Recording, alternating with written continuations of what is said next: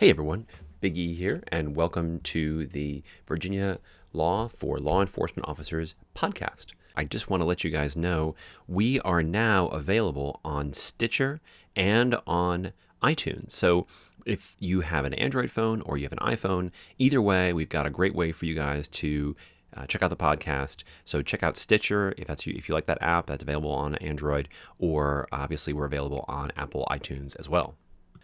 Today is episode 9, and we're going to be talking more about the decriminalization of marijuana today. Specifically, we're going to be talking about searches of people and searches of homes.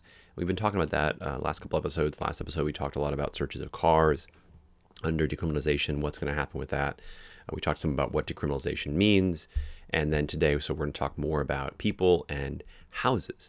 But I do want to talk about uh, you know what's been going on also with use of force law. You know, we have we started our few, first few episodes talking about that, and uh, since then, the House has passed that bill. I mentioned to you guys um, Justin Amash's bill uh, eliminating qualified immunity. The House of Representatives passed that bill.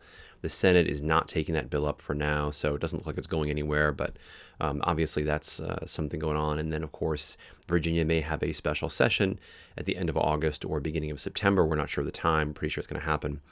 Uh, talking about obviously there's going to be a lot of um, budget issues, but also use of force issues and police reform bills and so on. So as those bills become available to read, actually right now they're just talk, uh, but as it become available to read, I'm going to come back, probably wheel back and talk about some of those bills as well. And and by the way, we're also going to talk about I think in upcoming episodes too, some of the other new laws that we know are going to be taking effect in July one. Uh, decriminalization of marijuana is obviously one, but there's a bunch of other, um, you know, somewhat new and different laws going into effect and some big changes going into effect in the law um, starting July 1. So, in upcoming episodes, I do want to talk about a bunch of the changes in the law and then talk to you about some of the potential changes. Um, I like to talk about stuff that's concrete, but you know, obviously, we want to sort of dissect what might be coming as well. So, again, this is a podcast that we're going to be talking about Virginia law for Virginia law enforcement officers. And it's for you guys out there who want to do it right, who have always been coming to me over the years and saying, How can I learn more? How can I get better? Um, that's why we're doing this. That's why we're putting this out here for you guys. I'm certainly not making any money off of it, but um, uh, that's not my goal. I mean, my goal here is to give you guys some of the tools that you have always been asking for tools to expand your knowledge, to get better at what you do, to do it uh, more correctly, to do it right, which I know is what uh, you know everybody wants to do because they're always asking me, how do I do it? How do I do it right? How do I do it better? So that's what we're going to be trying to do for you is give you those resources. And thanks for the feedback. You guys have been giving great feedback to me, uh, giving me new ideas, telling me what's, what's been good, what's been not so good good. And so keep that coming. Really appreciate it. Any kind of feedback is great. So uh, I want to recap sort of where we are uh, from the last episode before we dive into searches of people today, which is what we're going to really try to get to. Uh, last episode, we talked about the decriminalization of marijuana starting July 1, right? So that's definitely going into effect. And what that means is that the simple possession of marijuana in Virginia is no longer a criminal offense, but it's a civil offense, okay? And so what that means is it's an offense, it's under 18.2, but it's not a crime anymore. It's just civil, it's a $25 fine and uh, and and and people can no should no longer be arrested for that. They should be given summonses. They shall be given summonses. The rest of the law about uh, possession with intent to distribute marijuana and distribution remains basically the same. Juvenile law remains basically the same regarding marijuana. The one big difference is that we move the threshold for misdemeanor to felony from a half an ounce to an ounce. And we also discussed last week about how marijuana is still contraband. Possession of it is still unlawful in Virginia. And that has a big effect. I mean, the most important effect is that because it's contraband under Carroll versus United States, 1925 case, if it's contraband and you have probable cause that it's in a vehicle, you can search that vehicle for that contraband. And so we talked about that somewhat uh, last week.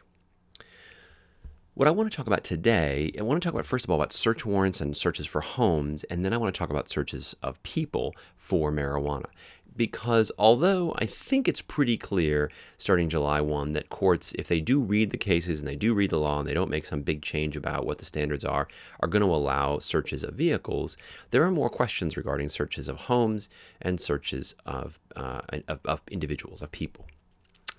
Um, as far as searches of homes go, and I'm, when I'm talking about homes, recognize I'm talking about hotel rooms too, because if you're staying in a hotel room, that's your home for the night. That becomes basically your house, and it has the same protections the Fourth Amendment extends to somebody's house. So houses, apartments, hotel rooms, and so on, rooming houses. Um, can you get a search warrant for possession of marijuana uh, under the code under after after July one? And to answer that question, you look at the code section for search warrants. And the code section for search warrants is 19.253. And 19.253 allows you to get a search warrant for one of four things. You can get a search warrant for weapons or other objects used in the commission of a crime. You can get a search warrant for articles or things the sale or possession of which is unlawful, for stolen property or the fruits of any crime, and lastly, for any object, thing, or person, including without limitation documents, books, papers, records, or bloody fluids, constituting evidence of the commission of the crime. So, where does marijuana fall if you're trying to get a search warrant for someone's residence uh, and in its mere possession, all you have is probable cause of possession? Uh, where do you fall in there, if at all? And the answer is number two uh, articles or things that the sale or possession of which is unlawful. And as we talked about last week, uh, still in Virginia, the code will say on July 2nd of 2020, the possession of marijuana is unlawful. So you can get a search warrant for someone's home, uh, for, for uh, or for someone's car, for that matter, uh, or for an object for possession of marijuana under the law. But oftentimes, law enforcement runs into a situation where there is exigent circumstances, and you and you may decide right now that you're going to enter a residence or enter a hotel room without a search warrant in order to secure that scene and then go back out and get a search warrant, right? So, for example, you're, you're in a hotel and the hotel's called you there because there's a, uh, a loud party, it's disturbing other people, the people won't answer the door, um, they, uh, the hotel is, you know, um, you know, fed up with these people, and so, but they're also concerned because there's a big group and whatever, so they call you there. So you show up and you're there with the staff, the door, they're banging on the door, the door opens and a big smell of marijuana wafts out. They look at you, their eyes go wide, and they go to slam the door right? So in that situation, they've demonstrated that now law they realize that law enforcement knows that you uh, that they possess marijuana inside, and having opened the door, they're suddenly like panicking, and they you know let's say you see them inside, they're rushing to like start to pick up stuff and destroy stuff. So you under current law, right, you would have a defensible reason to go in, secure the scene. Uh, make sure that nobody's destroying any evidence. Now, so you still have to stop and go get a search warrant, but that's an exigent circumstance, right? And it's the exigent circumstance that allows you to cross the threshold to step over into someone's home, their hotel room, without a warrant, even though in normal times the Fourth Amendment says you cannot do that without a search warrant. You have to have a search warrant to step over that threshold and enter into someone's residence. Well, the current law about this comes from lots of different cases Cherry versus Commonwealth, Evans versus Commonwealth. Um, Evans is a case where officers are at the house, then she goes, the person tries to slam the door. Um, they're like, hey, you know, we understand there's marijuana in here. She opens the door, tries to slam it again. She denies the ownership, design, den- denies that there's any marijuana inside. Obviously, there is marijuana inside. So the officers enter and secure, and they get a, uh, a warrant. And the court says that exigent circumstances were established by, by the heavy odor of marijuana and the contemporaneous knowledge of Ms. Ms. Evans that the investigating officers were at her door smelling the marijuana, which gives her a reason to destroy the evidence. And United States versus Grissett is another good example of this happening in the federal system. This again is a um, uh, this was a hotel room, a motel room. Officers identify themselves, detect the odor of marijuana. People, you know, try to um, force them out, and so they enter, secure, get a search warrant. But on July 1, in Virginia, we're making a big change. We're changing the possession of marijuana to a civil offense. Now, let me pause for a second and say if, if what you have probable cause of is possession with intent to distribute or probable cause of distribution, then the law is not going to be changing. But if all that you have is possession of marijuana, probable cause of possession of marijuana, then yeah, the law is going to change and we need to understand what the impact of that is. And probably the best example of the impact of this is a case called Welsh versus Wisconsin. Welsh versus Wisconsin is a case, it's a 1984 case. It's a case that takes in Wisconsin. And in Wisconsin in 1984, it, uh, DUI was a civil offense. It wasn't punished as a criminal offense. So it's just like possession of marijuana is in Virginia. Now they came around eventually and woke up, but back in the early 80s in Wisconsin in the 70s, DUI was a civil offense, and these officers, in this case Welsh versus Wisconsin, they went into Mr. Welsh's house. They entered under exigent circumstances because he was fleeing from a DUI stop. And they didn't want to let him do that. They didn't want him to destroy evidence and escape responsibility for his DUI. So they entered his home and he said, You can't do that. And they said, Well, we have an exigent circumstance. The evidence is being destroyed. You're uh, getting away from the DUI. The court looked at that and said, even assuming that the underlying facts would support a finding of exigent circumstance, uh, the state of Wisconsin has chosen to classify this DUI, this offense, as a non criminal civil forfeiture offense for which no imprisonment is possible. And so, given the expression of the state's interest, a warrantless home arrest cannot be upheld simply because the evidence of the petitioner's blood alcohol level might have dissipated while the police obtained a warrant. A warrantless nighttime entry into the petitioner's home to arrest him for a civil traffic offense is prohibited by the special protection afforded an individual in his home by the Fourth Amendment. And so, what the court is saying here is because Wisconsin has expressed this um, very low level of concern about the offense of DUI, therefore, the offense can't be serious enough under any circumstances for police to enter under exigent circumstances. Now, think about that with D, with possession of marijuana, right? If all you have is possession of uh, a probable cause of possession, not distribution or not possession of intent, and the General Assembly has said that's just, just, just a civil offense, then wouldn't that be exactly the same situation as Welsh versus Wisconsin? And then wouldn't the court have to rule the same way? We don't have any rulings on this yet in Virginia, but it's very analogous. And so, if it were me, I would be very concerned about entering someone's home, including their hotel room or their motel room if it's lawfully rented out to them, based on probable cause of mere possession of marijuana under the claim that this is some kind of exigent circumstance. I wouldn't do that. I would get a search warrant, I would back off, I would not enter and secure. The the next question, though, that we have to answer here um, is going to be about uh, people, stopping people and searching people. Before I get into that, though, I do want to take a minute and talk about Copline. Uh, you guys have heard me talk about this before, but it bears repeating. Um, last year, at least eight, 228 police officers died by suicide, according to Blue Help, which is an organization devoted to addressing officers' mental and emotional health. Um, that's more than were killed in the line of duty last year, guys. Um, and it's way up from 178, which was bad, and that was in 2018. Any number is too many.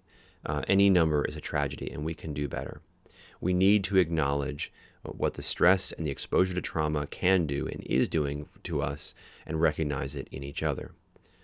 Uh, if you feel like there's no way to face another day, there's no reason to keep on going, that no one cares uh, if you uh, are around, uh, if the world would just be better off without you, first of all, you need to understand, you gotta, gotta know that's not true. Um, and you're not alone. There's a lot of people out there who appreciate what you do, and your buddies are there for you.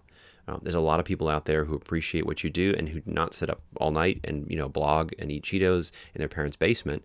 Uh, they don't have time for that because they have jobs and families, and they're appreciating people like you who work hard for them and for their safety. Uh, but if you cannot find anyone else to talk to, and not, you know, you don't feel comfortable talking to your buddies, you don't feel comfortable with your um, your coworkers, your, your your organization's resources, Copline is there for you. Copline is manned entirely by retired law enforcement officers. An active or retired officer or their family can call 24 hours a day, seven days a week, and be assured that there's a trained, active, experienced listener on the other side, other end of the line.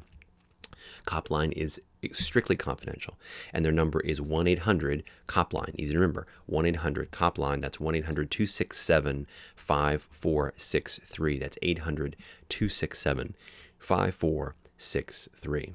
And it's also they're also at copline.org. So check them out. It's a great organization, um, and uh, they're there for you.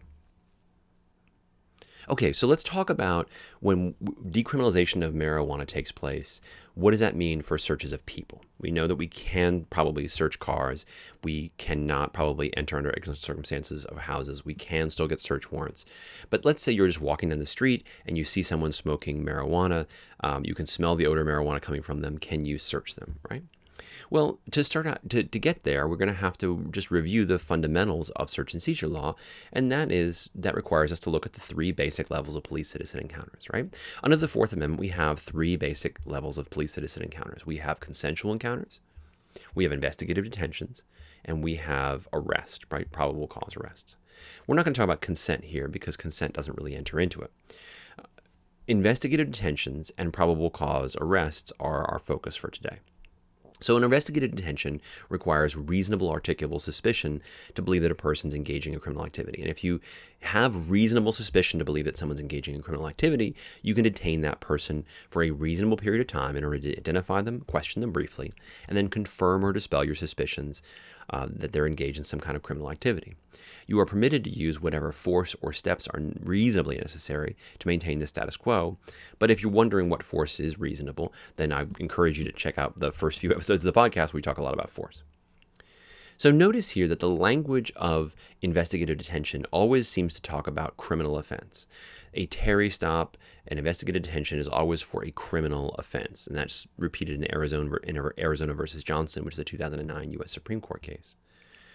Of course, marijuana isn't a criminal offense anymore. Um, so, you know, the question is can you stop people based on the odor of marijuana? Now, last episode, I talked about a lot of states that have decriminalized marijuana, right? Well over a dozen states have decriminalized marijuana, and they've had to address these same questions that we have. Massachusetts and New York are the only states that have held that the mere odor of marijuana alone, with nothing else, uh, that no longer provides law enforcement officers with reasonable suspicion of criminal activity. Um, New York follows that. Massachusetts follows that. That's Commonwealth versus Cruz in Massachusetts, 2011 case, and um, People versus Brucker, which is a 2015 case. Mere odor of marijuana with nothing else doesn't give you uh, mar- doesn't give you uh, reasonable suspicion, and that really is that would be a huge change in Virginia because right now the odor of marijuana gives you not just reasonable suspicion but probable cause if a law enforcement officer smells the odor of marijuana and the officer can localize its source to a person, then under Bunch versus Commonwealth, which is a 2008 case, the officer has probable cause to believe that the person has committed or is committing the crime of possession of marijuana. Um, Johnson versus Commonwealth is a is an example of this just from last year. And it would be very strange in Virginia for the courts to suddenly dial that back and say, not only is it not probable cause, it's not reasonable suspicion, it's nothing, right? I don't think that we can expect that. So then the question is, uh, and assume here for the minute, we're not talking about somebody who's visibly intoxicated, right? Because you could still be intoxicated with a narcotic or a drug, and that could give you a probable cause to believe the person is intoxicated in public, and that would be give you a, a different legal, lawful reason to take a person into custody. That has to be a custodial arrest. Um, or DUI, for example, the person might be uh, impaired driving. And that's, a, of course, again, if you're doing a traffic stop and you smell marijuana and there's some indication from driving behavior or whatever that the person might be intoxicated, you can always do that investigation. Keep in mind, by the way, that people who are intoxicated with uh, and under the people who are under the influence of marijuana exhibit symptoms that are totally different than people who are under the influence of alcohol. And if you're curious about how to learn about that, definitely check out the DRE program, the Drug Recognition Expert Program. Um, it's a whole different set of field sobriety tests, a whole different set of tests to see if somebody's under the influence of drugs like marijuana. But that's not what we're here for today. We're going to be talking about, again, uh, can you what can you do if you smell the odor of marijuana coming from somebody? So it gives you, under current law, probable cause to think the person is committing a criminal offense. Does that mean that you can frisk the person? Well, keep in mind that a frisk requires some kind of lawful detention, along with reasonable articulable suspicion to believe that a person is armed. And that means some evidence of violence, an offense that involves a potential for weapons, the mere fact that somebody is uh, committing a crime is not enough reason to think that somebody is armed. You need to have reasonable, articulable suspicion. You be able to tell a court, explain to a court why you think that somebody may be armed. We know that suspicion of drug distribution gives you an inference of dangerousness, an inference that somebody may be armed. And there's no question about that. You know, drugs and guns go together, and that's U.S. versus Sakyi, which is a 1998 Fourth Circuit case, and Williams versus Commonwealth talks about that back in the 1980s. But when marijuana is decriminalized, do you have that same lawful suspicion when somebody is simply possessing marijuana, committing a civil offense of possession of marijuana? Well, Maryland says no. Maryland says in Norman versus State, no. Um, when they decriminalized marijuana, um, non criminal recreational users are far less likely to be armed and dangerous than drug dealers. And so there isn't reasonable suspicion to believe that somebody is carrying a weapon just because they're in simple possession of marijuana. Holmes versus Commonwealth is this case that came out on May 12th of, of just this year, just a couple of weeks ago, really. And it's an interesting case because in that case, the officer was able to point to his own training and experience. And unlike in Norman versus State, I think where they kind of just said, well, drugs and guns go together. And so because drugs and guns go together, uh, I get to frisk this person. And in Holmes, the officer says, no, no, no, I'm not just saying as a blanket rule, drugs and guns go together. What the officer said in this case was number one, the person I stopped, I stopped him in a high, dry, high crime, high drug area. Number two, there was very dim lighting. There were a lot of people in the car, and I was by myself. So the danger to me was very high because it was a high crime, high drug area, because the lighting was bad, and because I was all by myself and there was a bunch of them. And in this situation, I smelled the odor of marijuana and I smelled a masking agent. They were trying to hide the odor of marijuana. So the officer pats the person down and finds their gun. And the person's a felon. The officer was able to articulate that three or four times in the past year, he had recovered weapons from individuals who simply possessed marijuana. And in his training and experience, he was able to articulate people who are in simple possession of marijuana often carry weapons. So notice because he could point to specific examples in his experience in that area, uh, he was able to demonstrate why he had reasonable suspicion. He didn't say, "Well, drugs and drugs and guns go together, so therefore I get to pat him down." Well, I don't think you can expect a court to buy that anymore. Um, but in Holmes, the court said, yeah, based on his articulation of his own personal training and experience, and his own experiences, and the situation he was in in the high crime area, the fact that he was alone, dim lighting, then in that case, the pat down was lawful. So I would expect courts to set a higher bar and really expect you to articulate uh, why you're patting somebody down. But again, we're still basically trying to answer this question. You walk into the street, you smell marijuana coming from somebody, can you search them? Well, uh, let's talk about what's happening here. We got probable cause, right? We're not talking about reasonable suspicion, we're talking probable cause. So you have probable cause, and that normally gives you the ability to arrest somebody. Now, an arrest can be with a summons or an arrest can be custodial. It's usually the custodial arrest that gives you the right to search somebody. If you're giving somebody a summons, then you're releasing them and you don't get to search them incident to arrest. If you're giving somebody a summons for speeding or running a red light, then you don't get to search that person incident to arrest. But if I'm arresting somebody for petty larceny and I'm taking them into custody and I'm going to take them to jail, then yeah, I'm going to search that person incident to arrest. As I pointed out last week, the new marijuana statute doesn't offer you that alternative. There is no situation in Virginia after July 1 in which it would be lawful for you to take someone into custody for simple possession of marijuana. If that's all you have, you shall release them on a summons. And so, and we covered this last week, right? So, you're, you're isn't going to be a custodial arrest of a person for possession of marijuana. So, you're going to have to be, if you're going to be searching them, you're doing so incident to a summons. And generally speaking, you're not supposed to do that, right? So, um, so we're going to have to talk about how it is that you could lawfully do that, if at all. And what I'm going to tell you basically is that you should expect a lot of of litigation about this in your courts, and you should be uh, speaking to your prosecutors and observing what your judges do as this law takes change takes effect because there are going to be jurisdictions that will hold that you cannot search a person incident to giving them a summons for possession of marijuana. And there will also be jurisdictions that will hold that you can. And you need to understand what the conflict is and what the different uh, interpretations of the law could be, because I can't predict what your prosecutors are going to say and I can't predict what your judge is going to say. But I can tell you here's the two sides of the argument. Um, a summons is an arrest. I mean, that is definitely an arrest, but it's a, an arrest that where you're, you're immediately releasing the person. And that's under Young versus Commonwealth, which is a 2011 case. But the question that we're really asking here is can I search somebody incident to arrest when I'm giving them a summons? And there's a case called Knowles versus Iowa, right? So you're walking down the street and you see a person, you smell marijuana, and you're saying, hey, you know, what's going on? And the guy's got a joint in his hand. And so the question is, can I search this person? If I'm giving him a summons, if I've if I've determined that I know what the marijuana is, that's the marijuana that he's got in his hands, what am I going to be searching him incident to arrest for? Knowles versus Iowa says there's two reasons to be searching somebody incident to arrest. Number one is the need to disarm the suspect in order to take them into custody. Well, that's right out the window because we're not taking him into custody anymore. And the second is the need to preserve evidence for later use at trial. And that's what we're going to be talking about today. The, um, the summons versus arrest rule still matters in, in, in Virginia because um, there is no ability to arrest a person, to, to take a person in custody for possession of marijuana. And that's just like it would be with speeding, right? Normally, um, assuming the person signs a summons. Knowles was also a speeding case.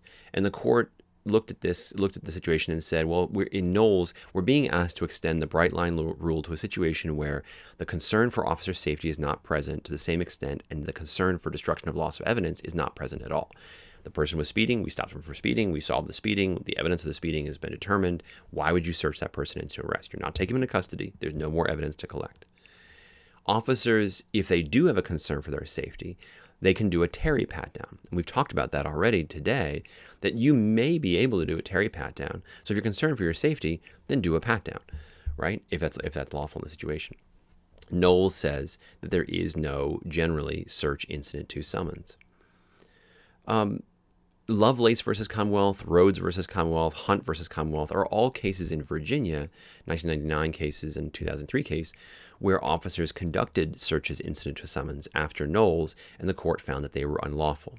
In Lovelace, it was a summons for a uh, open container offense. And the fact that the officer could only issue a summons negates the argument that the existence of probable cause to charge him with drinking uh, an alcoholic beverage in public allows the officer to search him. The court writes in Lovelace, and after Knowles, an arrest that is effectuated by issuing a citation or a summons rather than taking the suspect into custody doesn't justify a full field type search.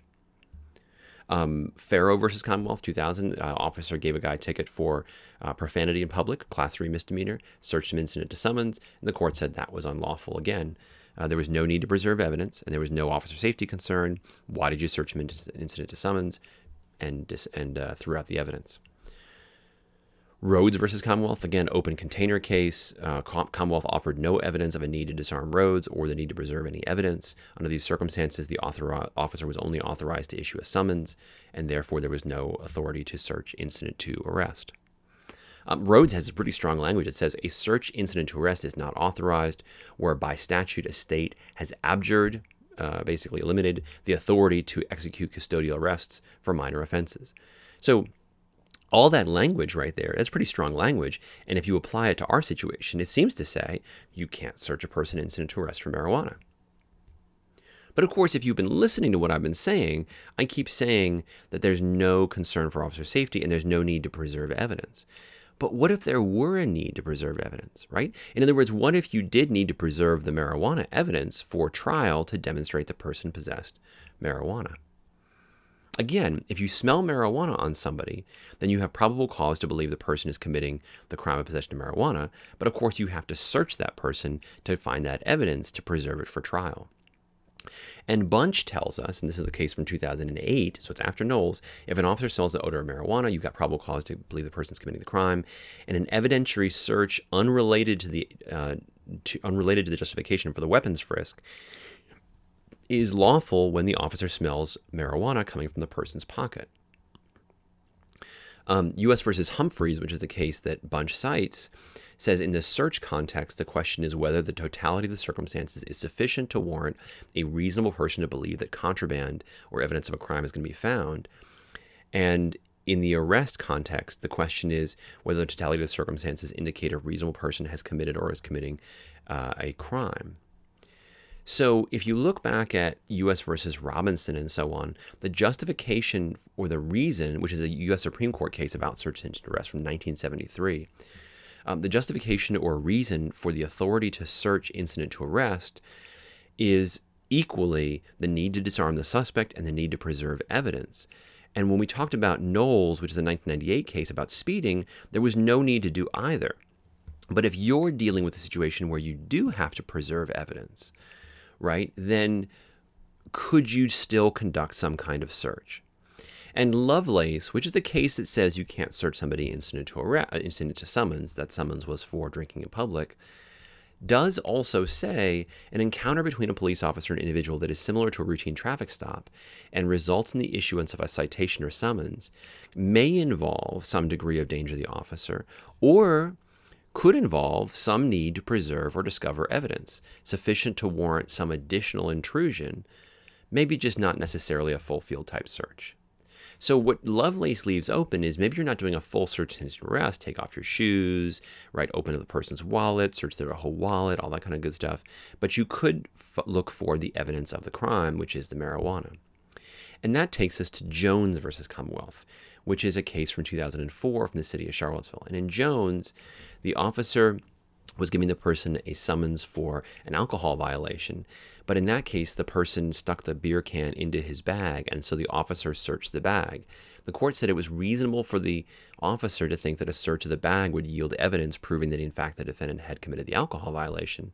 And so, because he had that need to preserve evidence, the officer was entitled to look at the, uh, some, the defendant's bag, and the search was lawful right? And that's a lot like Arizona versus Gant, right? The idea if I'm looking for the crime of arrest, then maybe I can search that person um, incident to that summons because I'm trying to preserve evidence. Now, again, um, this may not be what the court concludes. Maryland, for example, which still allows a search of vehicles based upon probable cause, uh, based upon the odor of marijuana. Maryland says that just because you can search a vehicle doesn't mean you can search a person. And they draw the line there that if there's a sm- odor of marijuana coming from a vehicle, you could search the vehicle, but you can't search the person. Um, because possession of one ounce or less of marijuana had been decriminalized, the odor of burnt marijuana alone didn't give probable cause to justify the search of a person. And that's Commonwealth versus Rodriguez. That's a 2015 case. Um, other states, though, have disagreed. Uh, Minnesota uh, disagreed in State versus Ortega, um, and so on. So, again, it, it's a complicated issue, and we're going to have to see what the courts have what the courts rule.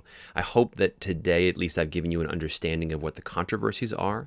Um, I, I have not given you a sure answer, and I hope I you don't walk away with a feeling like you have a sure answer, because I think you're going to see your judges and your prosecutors coming out differently on this, depending on what jurisdiction you're in and depending upon their view of the Fourth Amendment. But as always, my goal here is to give you guys a little more knowledge so that at least you can have intelligent conversations and you can advocate for uh, the side that you think is the appropriate side um, to protect yourself and to protect your community. So that's what we're gonna that's what we're talking about today. Um, in upcoming episodes, I do, like I said, want to talk about some of the new laws that are coming through uh, after July one. There's a lot of new laws besides decriminalization of marijuana, and there's going to be obviously some use of force and some police reform uh, legislation going to be put in. So we'll try to talk about that as that becomes available as well. Please send us topics. We're going to be talking about a lot of stuff and uh, things that you are interested in. But for today, hope that that was useful. Hope you guys found it helpful. Uh, if you like the podcast, tell your friends. If you don't like the podcast, don't tell your friends. That's all from me. That's all from Big E. Stay safe and don't get captured.